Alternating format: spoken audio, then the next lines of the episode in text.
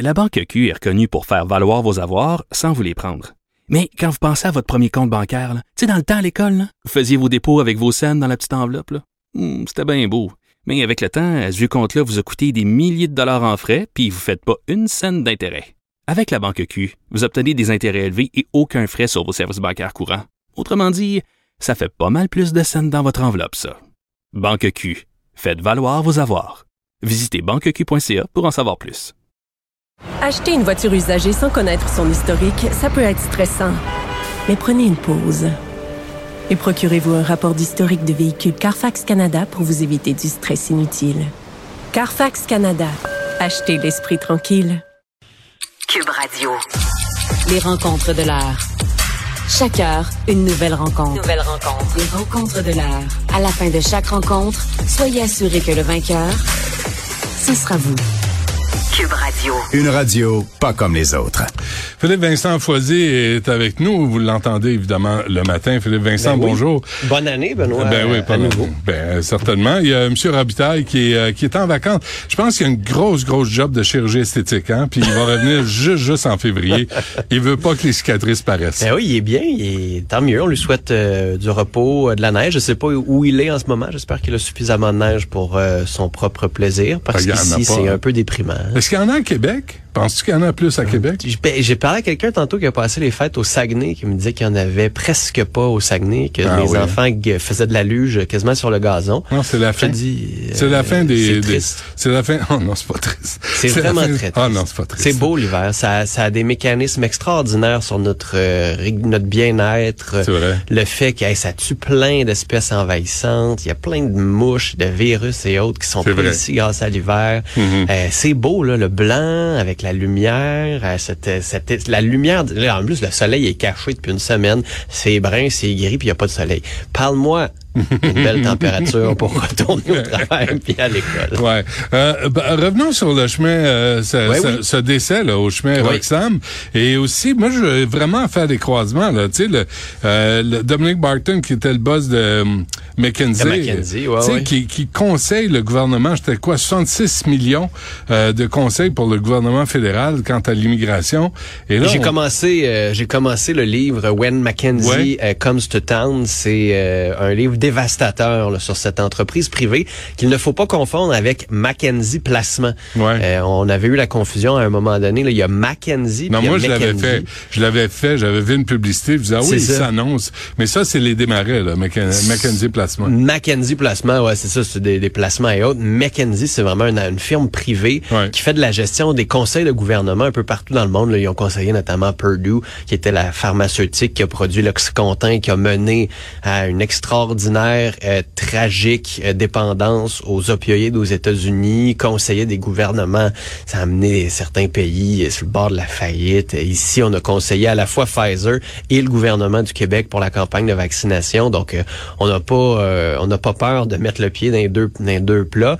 Et donc, oui, en ce moment, il conseille Immigration Canada, Dominic Barton, qui était celui, le gourou, dans le fond, de Justin Trudeau au début. Là, il avait euh, amené un terme, la délivrologie, là, en anglais, c'était deliver- de- deliver- de- deliverology, qui était comme une science de livrer des résultats. Là, puis parce que eux savent et La personne d'autre dans le monde n'est pas capable. Fait que ça nous coûte plusieurs millions de dollars les avoir, euh, mais, mais ça montre quand même qu'il y a un vrai problème à Immigration Canada. Tu sais, Benoît, ça n'a pas de bon sens que des familles viennent ici ou que des parents, Ben des hommes, des femmes viennent ici, puis que ça prenne un an ou deux à avoir un permis de travail, un an ou deux à avoir une entente euh, pour avoir est-ce qu'ils sont bel et bien des réfugiés. Et dans ce cas-ci, ce qu'on comprend, c'est qu'ils sont venus ici, ce couple-là, ils sont retournés aux États-Unis. L'homme voulait retourner et s'est chicané avec un passeur. Donc, il y a des passeurs qui vivent au Québec, là, qui travaillent à Montréal, fort probablement dans les entourages de Cube, là, où il y a l'hôtel, où beaucoup de ces nouveaux arrivants euh, migrants euh, sont installés. Ça a coûté à peu près 1300 dollars. C'est beaucoup d'argent pour les tu vois, amener euh, pas loin de ce chemin-là. là. Puis il n'y a rien contre les passeurs. Tu sais, si plus, Justin. Trudeau était sérieux, là, il, il passerait une loi justement pour... euh, Ben, il y a des lois. T'as pas le droit de... Ça, c'est illégal. Ben ouais, en fait, c'est que il tes pourrait avoir la hein. GRC qui enquête là-dessus, pour avoir la SPVM, il faudrait avoir la SQ. Là, ce qu'on comprend, c'est que c'est un phénomène assez nouveau.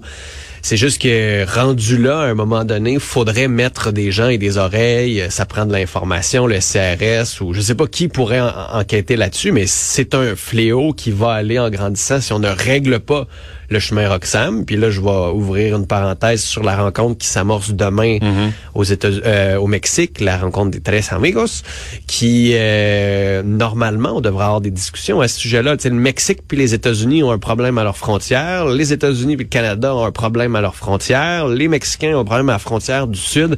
Je parlais avec quelqu'un que, que je connais qui travaille pour le Haut Commissariat aux réfugiés. Il travaille euh, au Mexique, là, au sud du Mexique, et il reçoit beaucoup, beaucoup de ces migrants-là, eux, qui viennent d'Amérique du Sud.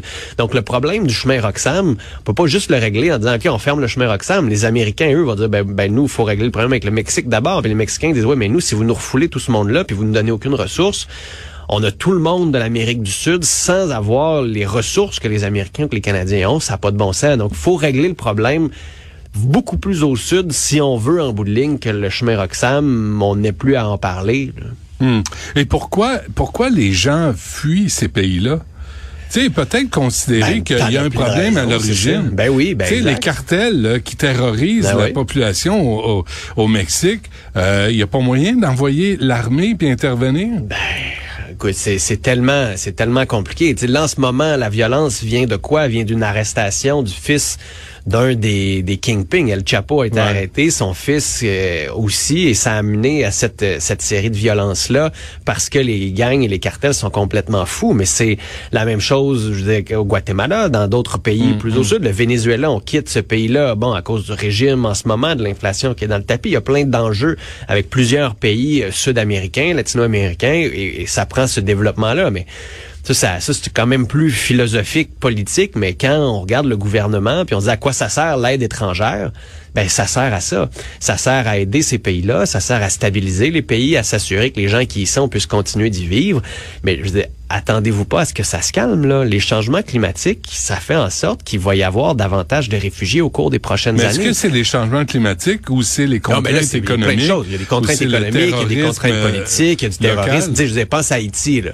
Ah ouais. Haïti, il y a les changements climatiques, oui, mais il y a aussi le fait qu'on a un gros bordel avec le gouvernement, qu'il y a Ben de la corruption, qu'il n'y a pas eu de développement adéquat, qu'il y a des gangs qui s'en sont mis plein les poches, que le développement, l'aide ne s'est jamais rendu sur place. Ce sont tellement des couches et des couches et des couches et des couches de facteurs qui font que c'est compliqué juste d'enlever une couche, tu règles pas le problème. Puis souvent, t'enlèves une couche, ben t'as pas le choix d'en aggraver un autre, le temps d'en régler Ah un deuxième. Puis La juste- déforestation en Haïti. ben non, ben exact. Ah ouais. Ah Exact. Fait que là, tu sais, tu fais quoi? Puis là, après ça, t'as plus de tourisme parce que c'est déstabilisé. Fait que t'as plus d'apport économique un peu plus stable. C'est, c'est tous ces enjeux-là qui sont beaucoup plus complexes que, je veux dire, on ferme le chemin Roxham. Mais même si on fermait le chemin Roxham ou on refoulait n'importe quel demandeur d'asile, ben, ils trouveraient un chemin pour passer. Puis s'ils passent pas par Roxham, ils vont passer ailleurs. À moins que tu décides de les accepter au point de frontière régulier. Mais là, t'admets que les États-Unis ne sont plus un tiers pays sûr. Fait que là, il pourrait y avoir davantage de monde qui viennent par le chemin routier, par les par les airs aussi. Est-ce que tu changes ça? C'est assez compliqué. là. La Grande-Bretagne s'est fait beaucoup critiquer là-dessus parce qu'ils ont retourné des ressortissants rwandais en disant regardez, si vous êtes des réfugiés, ça se passe au Rwanda. Puis quand vous allez obtenir votre euh, l'approbation, vous êtes un réfugié, vous allez pouvoir venir. Ben, c'est compliqué là, de mettre ça en place dans tous les pays où on a des demandeurs d'asile en ce moment. Puis c'est pas nécessairement vu comme très humanitaire et ce n'est pas du tout dans la façon de voir les choses de Justin Trudeau. Mais on le sentait chez Justin Trudeau qu'il veut régler ce problème-là parce qu'il constate en- enfin, diront plusieurs, que c'est pas juste un problème euh, de d'image ou juste les conservateurs Ben non, mais qui sont pas contents. C'est un réel problème, même pour les immigrants. Là. Mais non, mais Barton lui a dit, là, de McKenzie, a dit à Trudeau, là, Justin, tu vas avoir 100 millions de Canadiens sur ton territoire. Hmm. Tu vas, tu vas prendre, tu sais, lui, Barton, là, il sort ça de son cul, puis là, tout à coup, ça devient une politique nationale. Non, oui, mais ça, c'est, mais ça, c'est la- le, le rêve libéral aussi de se dire, on a une population vieillissante, on est un pays, si on regarde nos économies dans le G7, on n'est même plus parmi les sept plus grosses économies mondiales. Si on veut garder notre place dans ces, dans ces tables-là, faut augmenter notre richesse, puis on fait plus de bébés. Comment on fait pour augmenter la richesse? Ben, t'as plus d'immigrants. T'as Mm. plus d'immigrants, t'as plus de main-d'œuvre, t'as plus de monde qui travaille, t'as plus de monde qui paie le taxe et des impôts, puis t'arrives avec cette nouvelle façon d'avoir une cohésion nationale Ouais, la différente. Gère la pénurie de logements avant. Ah, là, ben non, ben c'est ça. non, ben, on- n'importe pas des, des grille-pains, sais, Non, mais t'importes c'est des ça. familles, là. Ben, c'est ça. Qui ont besoin de soins, qui ont besoin de tout ça. Mais on est dans les chiffres et dans l'économie. Hein? Toi, t'es obsédé. Ça fait longtemps que tu m'en parles là, des F-35. Hein? oui, euh, oui. Mais moi, ça me fascine comment on est nul au Canada pour se procurer du matériel militaire. Puis c'est, c'est pas nouveau. Là. Paul Martin avait annulé des contrats. Chrétien avait annulé les contrats de, de Mulroney. Pas Paul Martin, mais Chrétien avait annulé les contrats de Mulroney avec les Sea Kings à l'époque. On n'est pas capable d'acheter du matériel militaire adéquat pour nos forces armées canadiennes. On a la misère. Justin Trudeau avait promis en 2015 de ne pas acheter les F-35. Finalement, on a décidé qu'on allait en acheter à peu près 80. On pourrait commencer à avoir les premiers avions en 2026, mais il va falloir adapter les bases militaires pour les recevoir adéquatement. ça, ça pourrait être jusqu'en 2029 si on réussit à le faire adéquatement jusqu'à temps. Et ça, c'est hallucinant de voir le problème avec ça. Puis on avait dit qu'on n'avait pas besoin des F-35 parce qu'ils étaient trop chers. Pour le moment, ils sont le même prix, ils ont même augmenté un peu et ils ne répondaient pas aux besoins du Canada. Hmm. Ben, ils n'ont pas tant changé que ça, ces avions-là. Au fond, ce qu'on voit, c'est que nos alliés les ont tous achetés. On veut être en mesure de mener des opérations avec eux, mais encore une fois, moi, je pense qu'il faut se poser collectivement la question à quoi servent nos forces armées canadiennes? Est-ce qu'on veut juste intégrer des armées euh, intermultipartites puis être en mesure de dire, ben regardez, on envoie 6 F-35 dans votre coalition où il y en a 50, puis tout le monde est capable de, de, travailler ensemble, ou on veut avoir une armée qui répond à des besoins particuliers? Puis cette réflexion-là, on ne l'a pas vraiment eu à fond, et ça nous aiderait avant de savoir ce qu'on veut acheter. En fait, Justin Trudeau veut être sûr que Tom Cruise, quand il fait ses films, peut passer d'un jet à un autre sans se demander comment ça fonctionne. Voilà, Jean-Claude Van Damme pourrait faire la split sur deux F-35. ben près. Ah, c'est assez. Euh, Philippe Vincent, on se reparle demain. Merci. salut. Salut. Bye.